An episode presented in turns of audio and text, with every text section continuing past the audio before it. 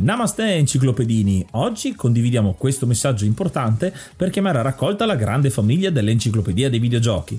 È passato ormai qualche anno dalla nascita del progetto e per continuare a creare contenuto abbiamo tanto bisogno di voi. Il computer con il quale realizziamo tutto il materiale dell'enciclopedia dei videogiochi, dal podcast alle grafiche, ai video, alle dirette, eccetera, dopo 12 anni di onorato e fedele servizio ci sta abbandonando con una rapidità preoccupante che ha reso quasi impossibile continuare a creare contenuti. Quindi, se volete, potete contribuire dandoci una mano andando su enciclopediadeivideogiochi.it e cliccando supporta il progetto. Ogni donazione ci permetterà di sostituire l'attrezzatura fondamentale e necessaria a tenere viva l'enciclopedia. Crediamo che l'unione faccia la forza ed in questo momento ne abbiamo proprio bisogno. Da 5 anni cerchiamo di regalare emozioni, condivisione, informazione su un tema a tutti noi tanto caro, i videogiochi. Grazie a voi potremo continuare a farlo senza il rischio di dover fermare tutto il nostro malgrado. Grazie di cuore a tutti.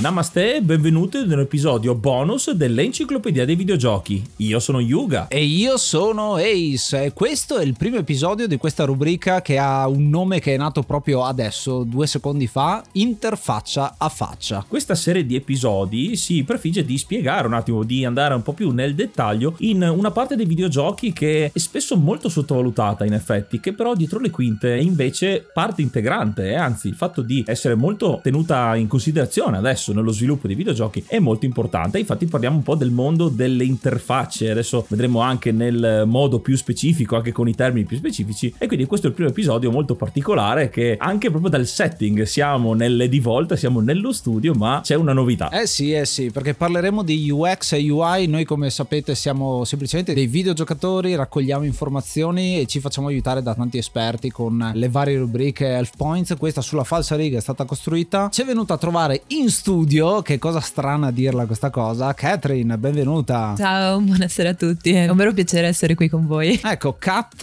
è qua vicino e quindi abbiamo la fortuna di poter registrare nello stesso studio e tu sei studiosa e lavori nel mondo eh, UI, user interface e eh, ci parlerai anche un po' di UX, quindi user experience in quel caso. Partiamo da un background tuo, giusto per dirci che, che lavoro fai effettivamente, qual è la tua esperienza? Io nasco come grafico innanzitutto, mm-hmm. sono laureata in grafica, successivamente ho conseguito un master in modellazione 3D per cartoni animati, segui- sono seguiti tre anni di lavoro nell'ambito grafico, successivamente sono ritornata a studiare licenziandomi poco prima proprio dello scoppio del covid, quindi la quarantena proprio un bijou, non vi dico. In quella sono tornata a studiare, come dicevo, concept art, che è disegno digitale per videogiochi e cartoni animati. E proprio in quel frangente mi sono appassionata alla user interface, allo UI, proprio perché riprendeva un po' gli studi che avevo io alle spalle e me ne sono totalmente innamorata. Ecco, è una cosa bellissima perché il mondo dei videogiochi, la passione, l'esperienza che ti viene fuori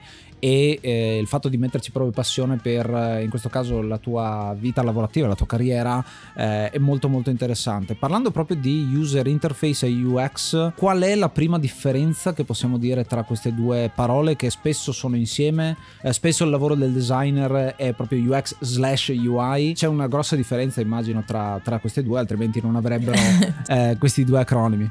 Esatto, allora spesso e volentieri sono due termini che vengono comunemente confusi e associati come una medesima professione, quando invece mh, sono due discipline separate. Che cos'è la UX, la user experience?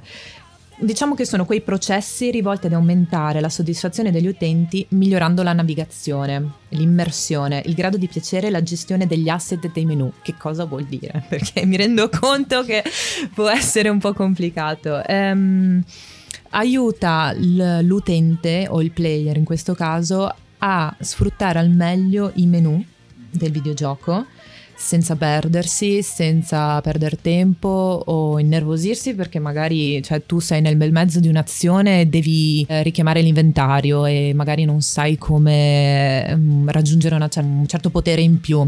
La UX ti permette di farlo nel migliore dei modi e nel modo più diretto possibile. Quindi detta o meglio suggerisce dei mh, mm, consigli ecco, per la corretta implementazione e gestione della funzione degli elementi. Ehm, lo so che può essere un po' complicato detta così.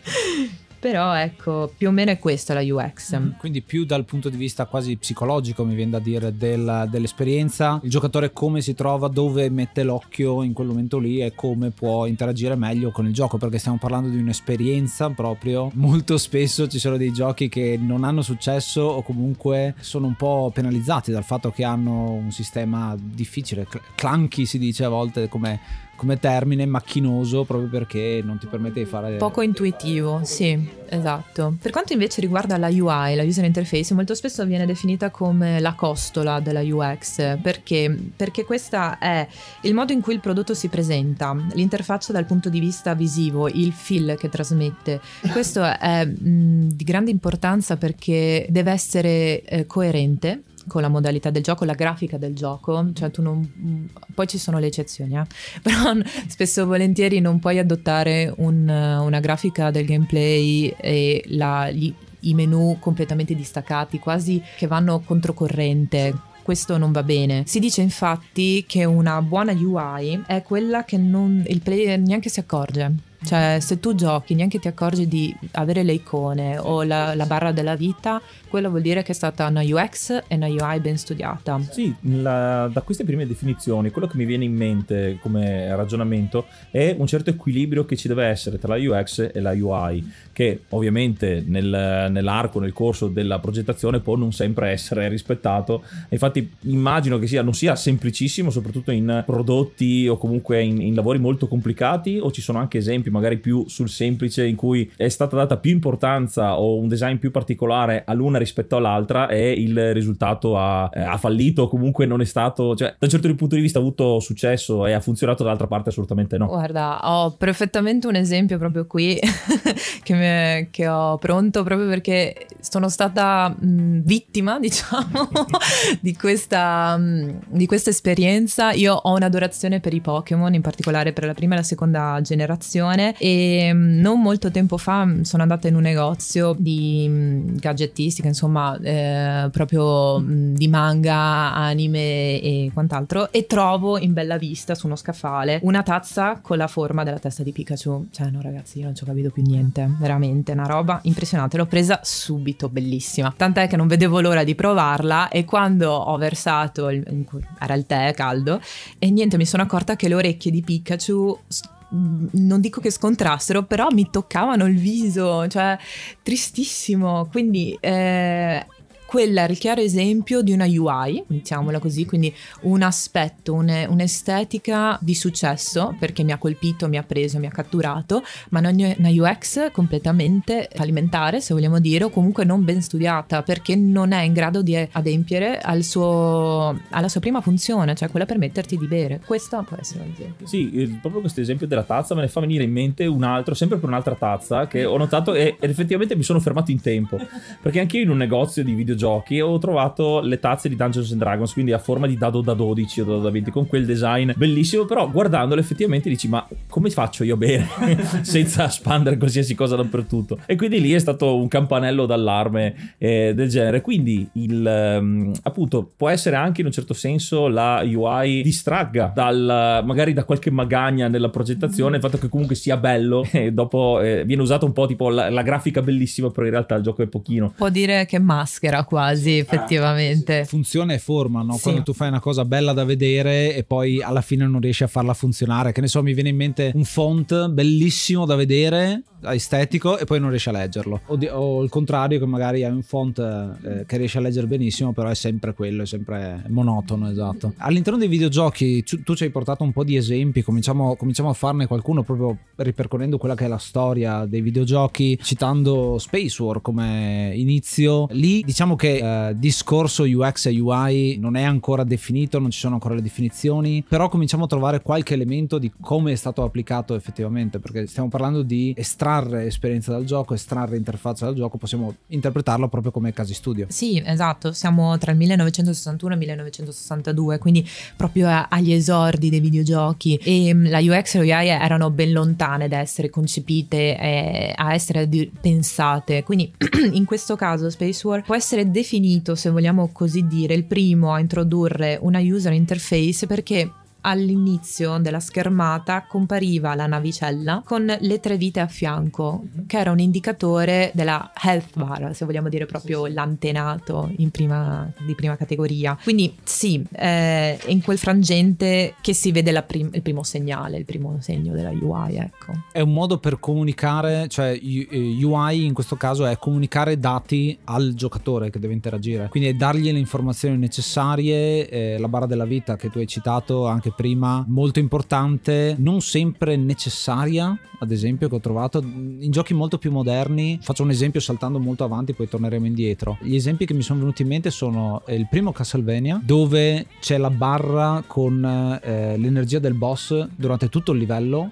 e non serve a niente in realtà poi alla fine però ti serve quando lo combatti. Quindi in quel caso credo sia una limitazione tecnica perché non potevano toglierla e metterla. E poi nei giochi più moderni Ghost of eh, Tsushima dove la tua barra di energia non c'è finché non estrai la spada e cominci il combattimento. A quel punto ha senso mostrarla e quindi viene mostrata. Informazioni che appunto in questo caso, dicevi appunto con Space War, servono perché sennò non capisci neanche come funziona il gioco e, che poi vedi l'evoluzione facendo questi esempi un po' più, più avanti. Sì, quindi informazioni, eh, siamo ancora agli albori un po' al modo dei videogiochi, molto basilari ma che in un certo senso sono fondamentali. Facendo un altro esempio che eh, citavi è proprio Pong, forse il primo gioco commercializzato realizzato a larga scala, al di fuori di tutto, dove la, la UI in realtà è solo il risultato che c'è a schermo. Quindi il definire chiaramente lo scopo del gioco, fare più punti dell'avversario perché è un simulatore di ping pong. Quindi non e parliamo di un momento in cui la grafica ancora non c'era, diciamo possiamo guardarla così. Sì, è proprio il vero mezzo di comunicazione del videogioco. Mm-hmm. Ti comunica a che punteggio sei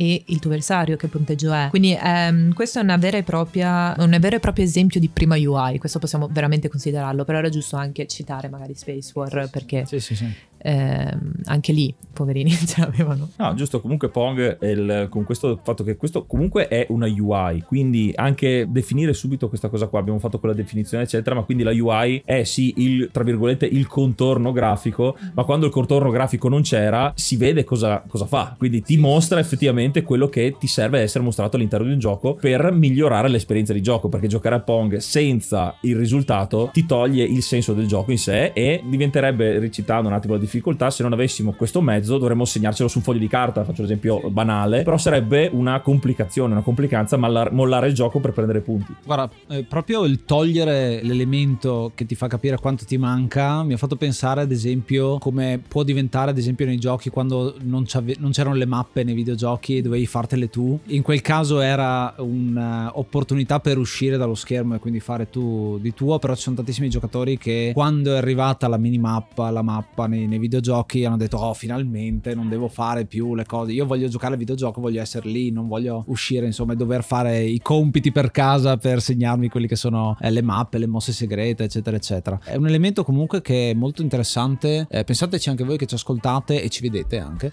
eh, nella versione video. Pensateci anche voi quando giocate un gioco se non ci fosse quell'elemento se effettivamente è superfluo oppure no. Sì se, se hai comunque l'immersività totale oppure parziale, perché come detto prima delle mappe c'era questa interruzione, quindi tu sì. interrompevi il, il, gameplay, il gioco per prendere appunti, tirarti giù la tua mappa. Oh, mi ha fatto venire in mente il meme di, non mi ricordo che uno dei tanti R, eh, RPG dove c'è il personaggio che sta guardando la mappa e i ladri che sono lì. No, no, sta guardando la mappa, non dobbiamo attaccarlo in questo momento. Beh, d'altra parte può essere anche un escamotage in un certo senso, adesso ovviamente non sono nella testa dei programmatori, ma al di là appunto del, eh, delle limitazioni limitazioni tecniche, il fatto di non mettere la mappa e obbligare in un certo senso il giocatore a farlo, allungava anche la longevità del gioco, perché magari il gioco durava poco, ma il fatto di dover disegnarti la mappa e ricordarti le cose diventava più lungo. Non l'avevo mai vista sotto questo punto di vista, però. Che, sì, che, che, è un, che, è un, elemento che rende ad esempio Ultima Underworld, che io cito sempre quando mi piace parlare di mappe, dove lì l'elemento mappa è inserito nel gioco e allo stesso tempo ci puoi scrivere sulla mappa, che è una cosa fighissima, che diventa la tua mappa, capito? Capito? Cioè te la stai costruendo nel, nel, gioco. Giustamente parlavi di immersione, come molto spesso abbiamo citato anche eh, The Witcher a volte con la minimappa e spegnere la minimappa in quel caso ti può aiutare a viverti meglio il gioco perché in quel momento non sei lì a guardare dove stai andando ma stai guardando il territorio che ti sta mostrando, esatto. Sei dentro l'avventura in HD e quindi ancora più bello per, per quello, però è molto interessante da questo punto di vista. Passando a un altro esempio, abbiamo parlato di punteggi, di questo è il periodo in cui l'high score diventa molto importante, come non citare Space Invaders, Eh, che è sì. grande classicone, ecco. È stato il primo, infatti viene definito il Game of First, first, eh, da lì anche parte l'età dell'oro dei videogiochi. È stato il primo a introdurre l'high score, come appunto avevamo appena introdotto, eh, il sistema competitivo tra i giocatori. Quindi si crea questa sfida, questa voglia di competere, di sopraffare anche, mettiamola così. Quindi è anche una nuova, se vogliamo possiamo dire, una nuova meccanica, un nuovo modo di giocare, anche uno spirito diverso. Quindi è veramente importante perché noi, noi lo diamo per scontato, però prima effettivamente non era così. Cioè, Sì, perché eh, abituati a giocare a Pong dove giochi, eh, sei in competizione con l'avversario diretto, qui il fatto di fare una partita, fare un punteggio alto e poi sfidarlo a distanza e quindi riprovarci dà effettivamente una, una meccanica nuova, come dicevi tu. Parliamo comunque ancora per adesso di dati di gioco dal punto di vista ancora grafico, ma nel, nel senso di numeri e lettere. Eh, vedo poi l'esempio successivo, Pac-Man, che nonostante non sia troppi anni dopo, fa già una, una evoluzione, la grafica comincia a essere più mh, malleabile, eh, più editabile già in Space Invaders abbiamo gli sprite degli alieni ma in Pac-Man eh, effettivamente non ci avevo pensato ma eh, grazie al- agli appunti effettivamente è una cosa eh, normale comincia a essere anche più visivo più rappresentativo con delle immagini piuttosto che palesemente con delle scritte giusto? Esatto, non c'è solo il linguaggio alfarum- alfanumerico, ma vengono proprio introdotte le icone, i collezionabili, la frutta, le vite che sono rappresentate dalla stessa icona del personaggio di Pac-Man. Sono, è, un- è una rivoluzione questo videogioco e ha segnato l'inizio proprio di un linguaggio totalmente diverso rispetto a quello che si era vissuto fino ad allora. Pac-Man poi è molto importante perché il fondatore Iwatani decise anche di introdurre queste cutscene che era tra un livello e l'altro. Sono durano pochi secondi. Tuttavia, quei frangenti si crea una sorta di legame con il player, che quindi nasce quasi il primo personaggio, il primo character di Pac-Man. Quindi da lì, infatti, beh, ci sono stati un sacco mh, di gadget anche dedicati a questo mh, videogioco, proprio perché le persone si affezionavano ed è totalmente diverso. Mentre prima magari un personaggio valeva l'altro, passiamoci il termine, questo invece è proprio Pac-Man. Sì, gli hanno aggiunto la personalità e ne avevo parlato anche nell'episodio e pensiamo che la grafica è una pizza senza una fetta. Quindi Esatto. riuscire a creare un personaggio da questo. Molto interessante la- quanto questa cosa magari banale, come pochi secondi in cui il videogioco sta fermo e ti fa prendere il respiro, cercando di medesimarmi un attimo nell'idea de- del- dei programmatori, dei sviluppatori.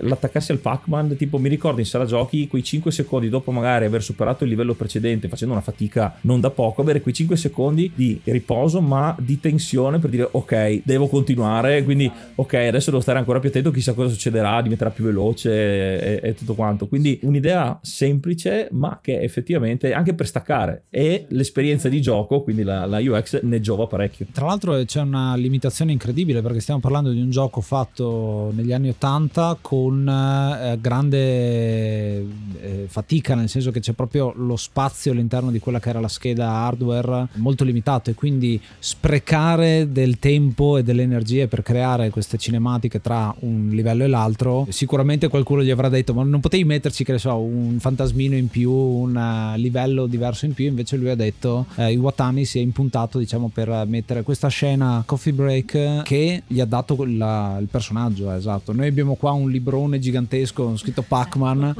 eh, che racconta tutta la storia, da cui appunto abbiamo preso anche parte dell'episodio. È iconico e l'ha reso immortale perché appunto è considerato uno dei primi giochi.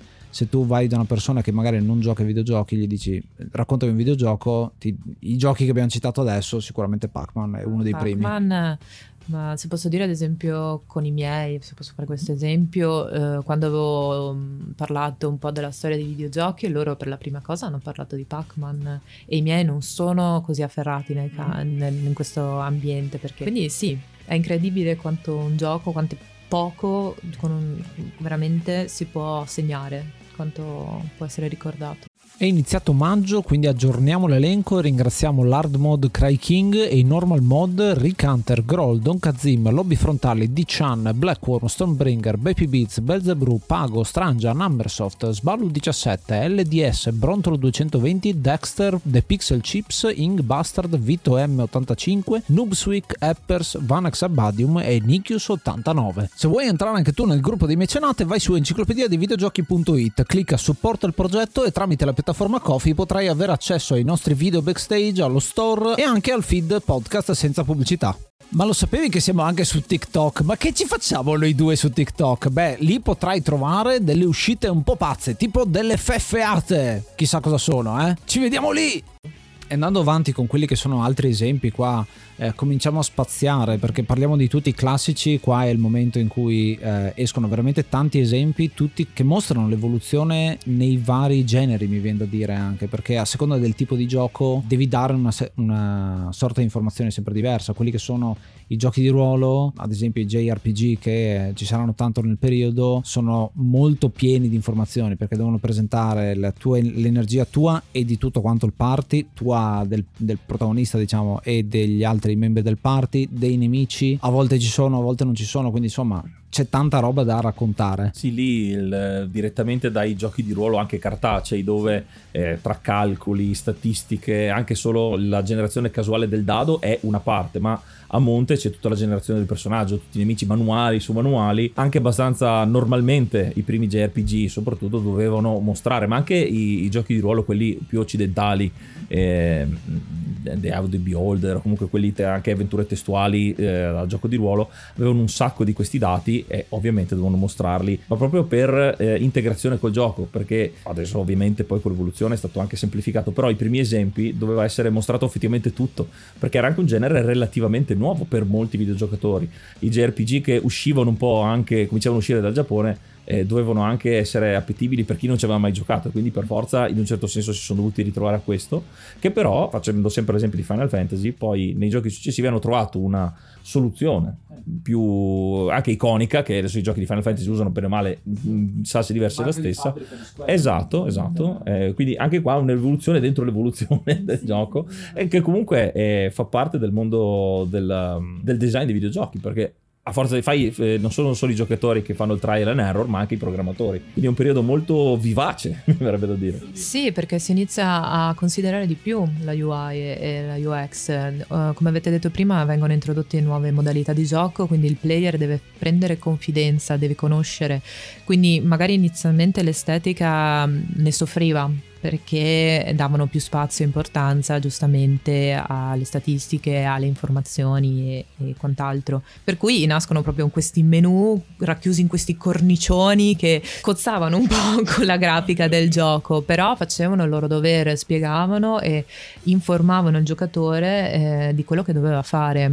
Successivamente poi si inizia a dare un occhio di riguardo per l'estetica e quindi si ha uno studio più approfondito e c'è un'evoluzione, sì, da quel punto di vista, però sono anni veramente, veramente forti, ecco, veramente. Interessante perché vedendo eh, vari giochi, ad esempio, dell'era del primo Nintendo, c'è quasi un eh, modo di comunicare che è sempre costante. Eh, prima ho citato Castlevania, ma alcuni elementi sono molto simili appunto in Zelda, eh, sì, nel primo, nel primo Zelda con l'energia mostrata in alto eh, diciamo che comincia a codificarsi una maniera di comunicare questi dati in una determinata modo, che ne so, anche semplicemente il mettere il background nero con gli elementi che vengono fuori e non usare altri colori, insomma, come si fa, così come abbiamo citato Final Fantasy che metterà il blu sullo sfondo nel, nella maggior parte dei, dei, giochi dal 2 in poi, dal 3 in poi, insomma, un po' più avanti. È interessante perché ci comincia a studiare effettivamente come presentare graficamente queste cose. Eh, gli altri esempi che, che, ci sono qui eh, sono Crash Bandicoot, ad esempio, dove lì la cosa che vuoi comunicare tramite il modo in cui viene presentato il gioco è proprio il casino, il, il caos del momento e il, il fatto che questo personaggio è irreverente, strano, è sopra le righe cartunoso e lo vedi da uh, da quello che viene presentato a schermo, insomma. Ragionerei anche sulla praticità, perché dal punto di vista grafico stiamo vedendo, ma dal punto di vista effettivamente pratico eh, ho notato sia dagli esempi, ma anche da, da, ricordando i videogiochi dell'epoca e l'evoluzione, anche un certo eh, impatto visivo pratico. E faccio l'esempio molto semplice del primo Super Mario Bros. Mm-hmm eh, la vita di Mario, ad esempio, in uh, The Legend of Zelda ci sono i tre cuoricini, in Final Fantasy ci sono le statistiche. In Mario l'energia del, di Mario è se stesso, è lo sprite di Mario piccolo o grande. Quindi con piccolo, questo piccolo escamotage, senza mettere a schermo niente, viene comunque comunicato un dato fondamentale per la partita e non, in un certo senso non ti distoglie lo sguardo al guardare i cuoricini o resto mai, il personaggio, il focus del personaggio è deve, deve sopravvivere. È una comunicazione diretta, è proprio il, una delle più efficaci che si possa avere, diciamo, tu hai proprio l'informazione sul personaggio e sarà un linguaggio che verrà, come vedremo, riproposto in altri videogiochi, che è molto interessante perché si, si trovano tecniche sempre sempre diverse, quindi è molto, molto particolare. Questa del power up è quella la stessa che troviamo in Altered Beast quando ti trasformi nella bestia dalla versione normale, che appunto c'è il personaggio che man mano che eh, raccogli, raccogli power up diventa sempre più muscoloso fino a trasformarsi. Ecco, io vedo una parola che abbiamo provato anche a integrare che è la diegetica, cioè un'informazione che viene data diegetica oppure no. È una cosa che ho trovato molto interessante. Io l'ho capita finalmente questa cosa eh, con un esempio futuro che hai segnato che è quella di Dead Space, dove effettivamente lì l'interfaccia non c'è, ma in realtà è integrata all'interno del gioco stesso, del mondo di gioco. Non è semplice semplice, eh, perché vi dico che anch'io ho fatto molta fatica a cercare di trovare delle vere e proprie differenze e anche comunque fissartele bene in testa. Mm, come hai detto più, Dead Space è uno degli esempi più eclatanti di una UI diegetica perché una UI diegetica vuol dire che esiste nel videogioco, non, mm, pure anche il personaggio ne è consapevole praticamente.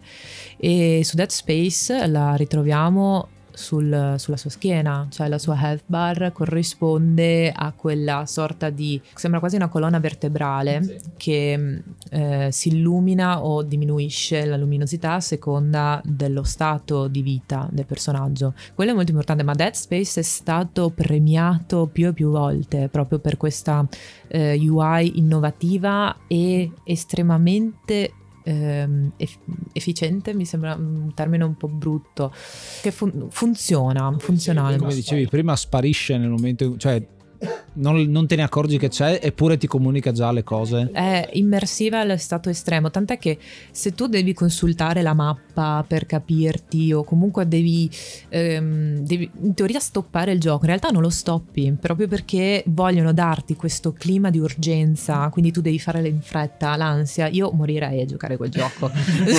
Veramente, io non potrei, ecco, non potrei mai.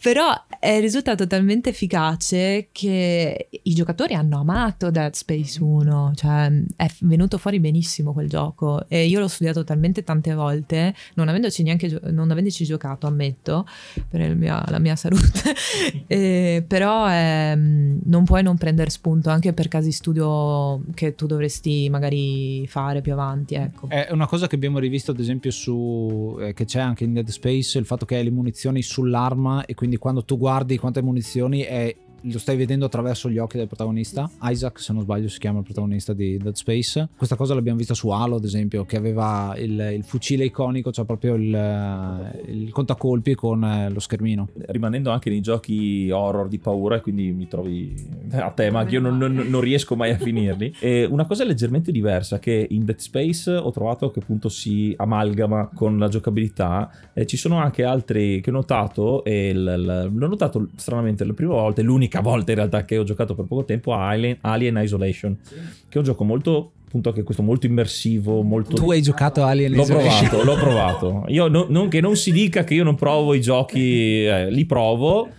prendo una paura... Pre- esatto, prendo una paura del diavolo e poi smetto e disinstallo. Però intanto l'avevo provato. No, il fatto di, eh, in quel caso mi ha mm, stupito l'immersione del fatto di usare gli oggetti, mm-hmm. eh, gli oggetti di scena, ovvero l- lì eh, per vedere, eh, per capire cosa c'è la mappa, andiamo a vedere cosa c'è intorno, c'è il sensore di movimento. Mm. Il giocatore lo guarda, ma mentre lo guarda è un po' come Dead Space, dove il gioco non va in pausa, e anche lì tu stai guardando una cosa in tempo reale e quindi se c'è qualcosa che ti viene il dubbio ci sia, visto che anche il comparto audio che fa parte comunque, eh, fa una grossa parte anche di, di, di questo design, devi è quel decidere guardo, ma se guardo poi ho paura che metto giù e trovo qualcuno. quindi anche lì è ben pensata e fa tutto parte del, da come la vedo, come la sto, sto vedendo, proprio fa parte di un ottimo coinvolgimento da parte del giocatore che quello alla fine è il, eh, dice, il cardine insomma, di tutto questo design, di, di questo sviluppo di, della, delle varie, vari design. Insomma. Sì, facendo un esempio, recentemente io ehm, da poco sto rigiocando a Into the Breach, che è uno dei miei giochi guilty pleasure, nel senso che mi piace fare una partita ogni tanto. Eh, se non conosci il gioco è un tattico a turni, quindi stile Advance Force, stile scacchi moderno, se vogliamo così.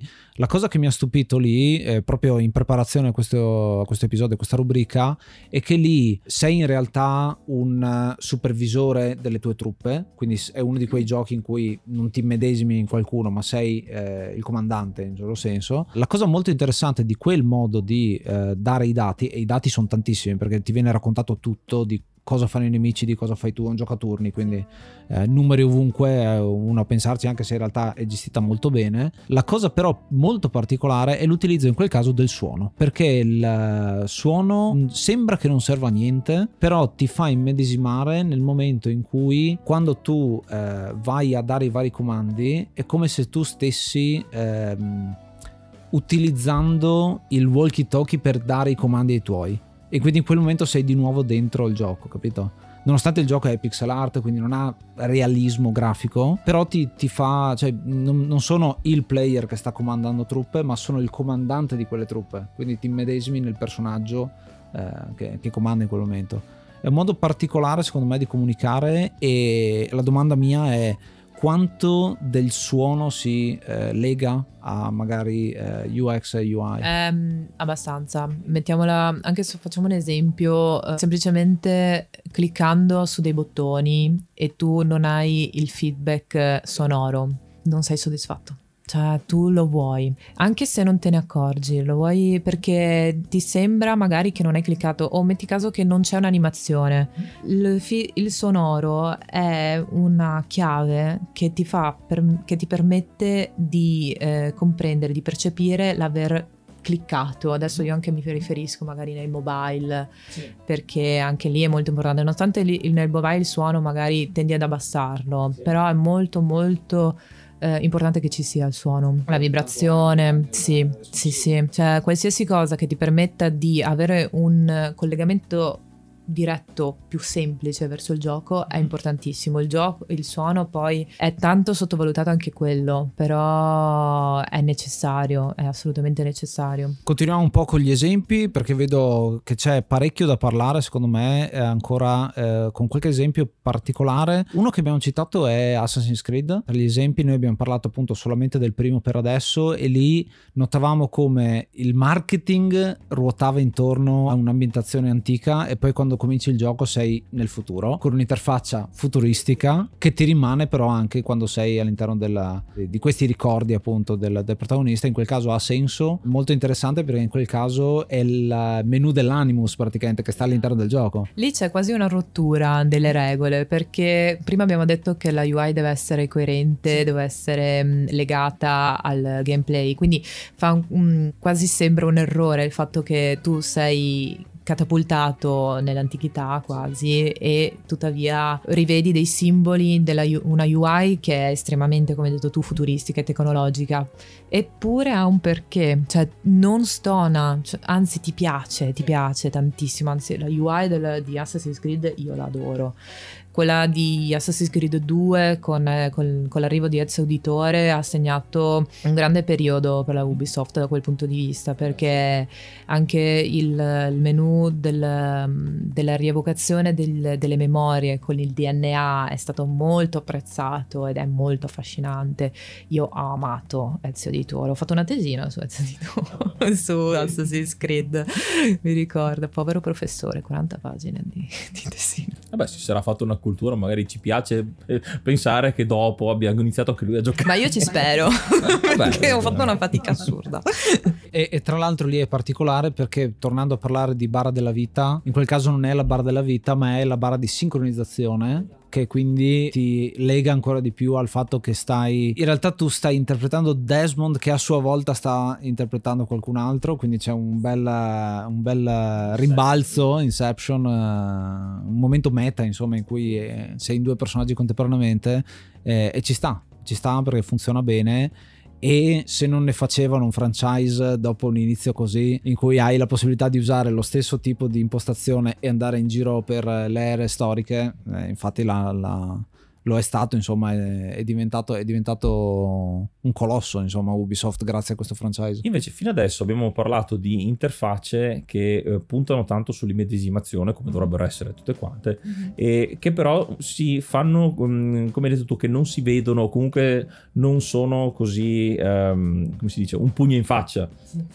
Quindi sono molto eh, soffuse. Un esempio che ho trovato qui, che non potevo non, non citare, che invece è esattamente l'opposto, che effettivamente anche quando ci ho giocato, quando ne abbiamo parlato, anche se appunto è molto giapponese, quindi molto cultura così, è, è molto fuori dagli schemi, quindi dovrebbe essere un po' come eh, l'arbitro negli incontri, quindi dietro le quinte che non si vede, invece qua è proprio l'arbitro o comunque l'interfaccia che fa da padrona che eh, è un elemento ancora più mh, visibile, con, estravagante ovviamente come il gioco, e parlo del, di Persona 5, eh, che indubbiamente ha eh, già un design di suo molto colorito, molto eh, anime giapponese, molto esplosivo e eh, invece di avere una, una UI, una, un'interfaccia molto soffusa per lasciare spazio, magari colore eccetera, invece aggiunge ancora di più eh, con una sua grafica particolare. In questo caso la scelta l, l, di che tipo di eh, UI usare, se in questo caso più ehm, colorita, più aggressiva anche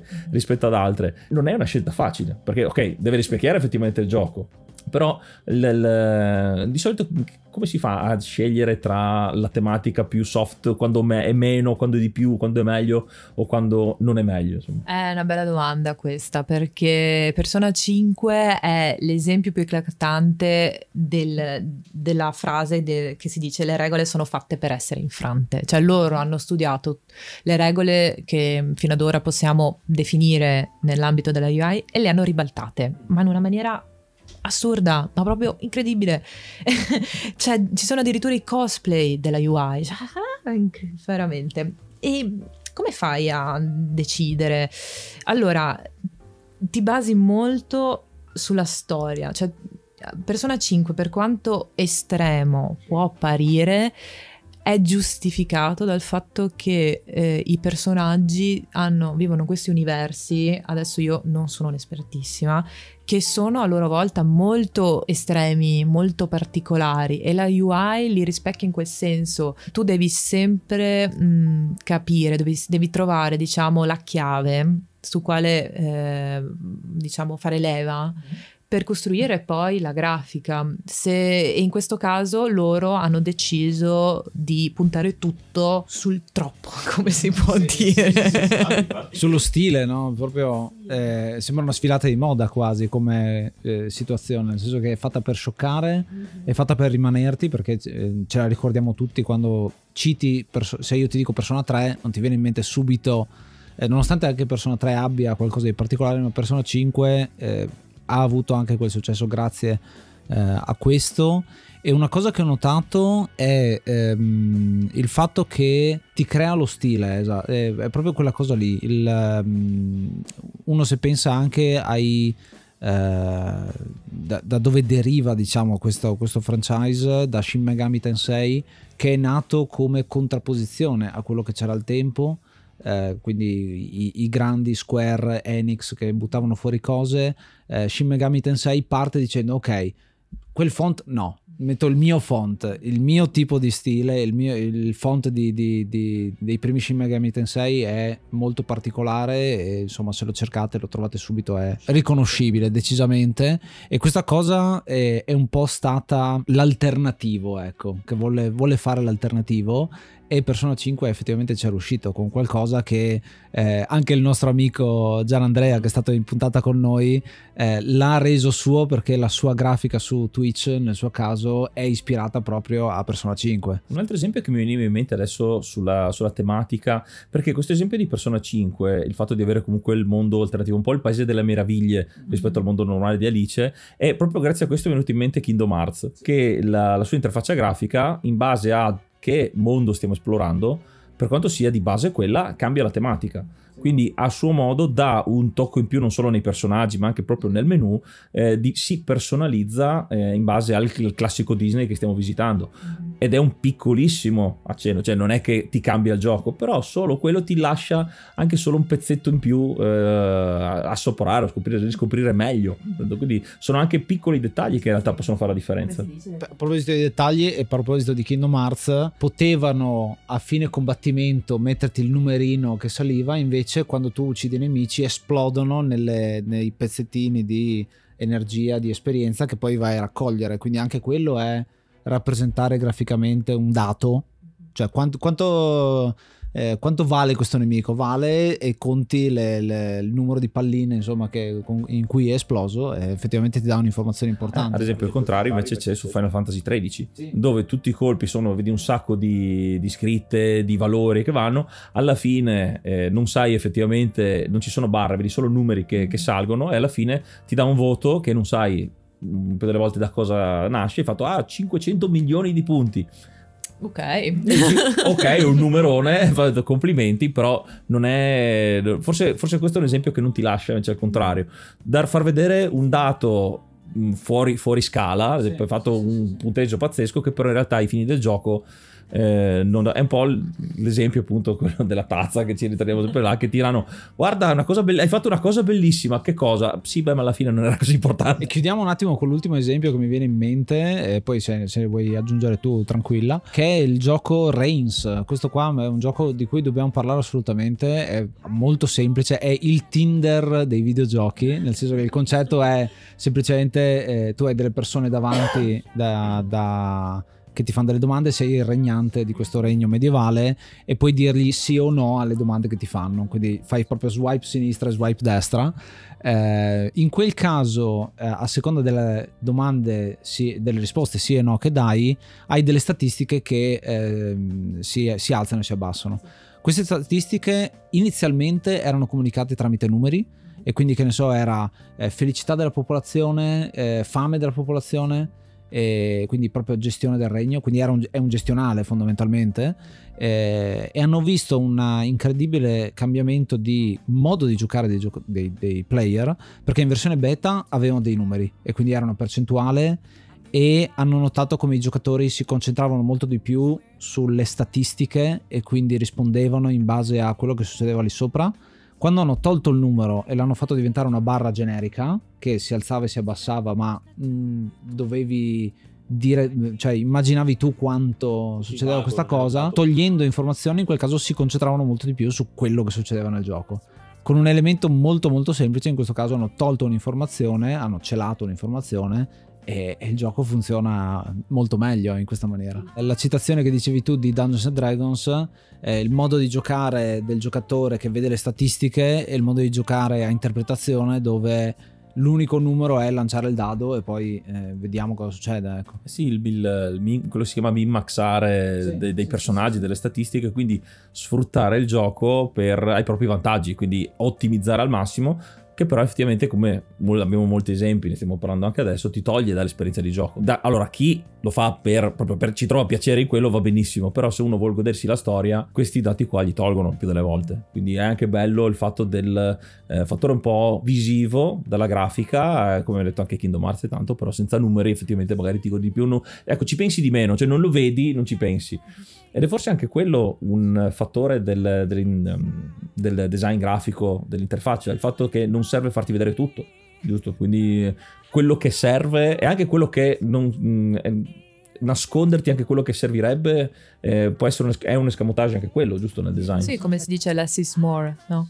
ehm, si capisce che va bene lo stesso non dire totalmente tutte le informazioni che il, il player può ricevere, perché in quel momento può essere fonte di distrazione effettivamente. Tu rischi di non far godere appieno il gameplay al giocatore e quindi infatti si sta tendendo a una user interface sempre più minimalista in molti videogiochi, anche eh, su alcuni per mobile che, che tu dici cavolo ma dove, come posso muovere il personaggio se non ho neanche dove posso mettere le dita. E invece no, ci sono alcuni esempi che sono molto interessanti dove la UI è ridotta all'osso proprio.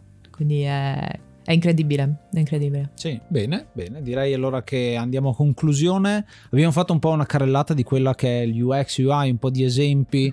Eh, noi ti ringraziamo, Kat, per, per la presenza qui.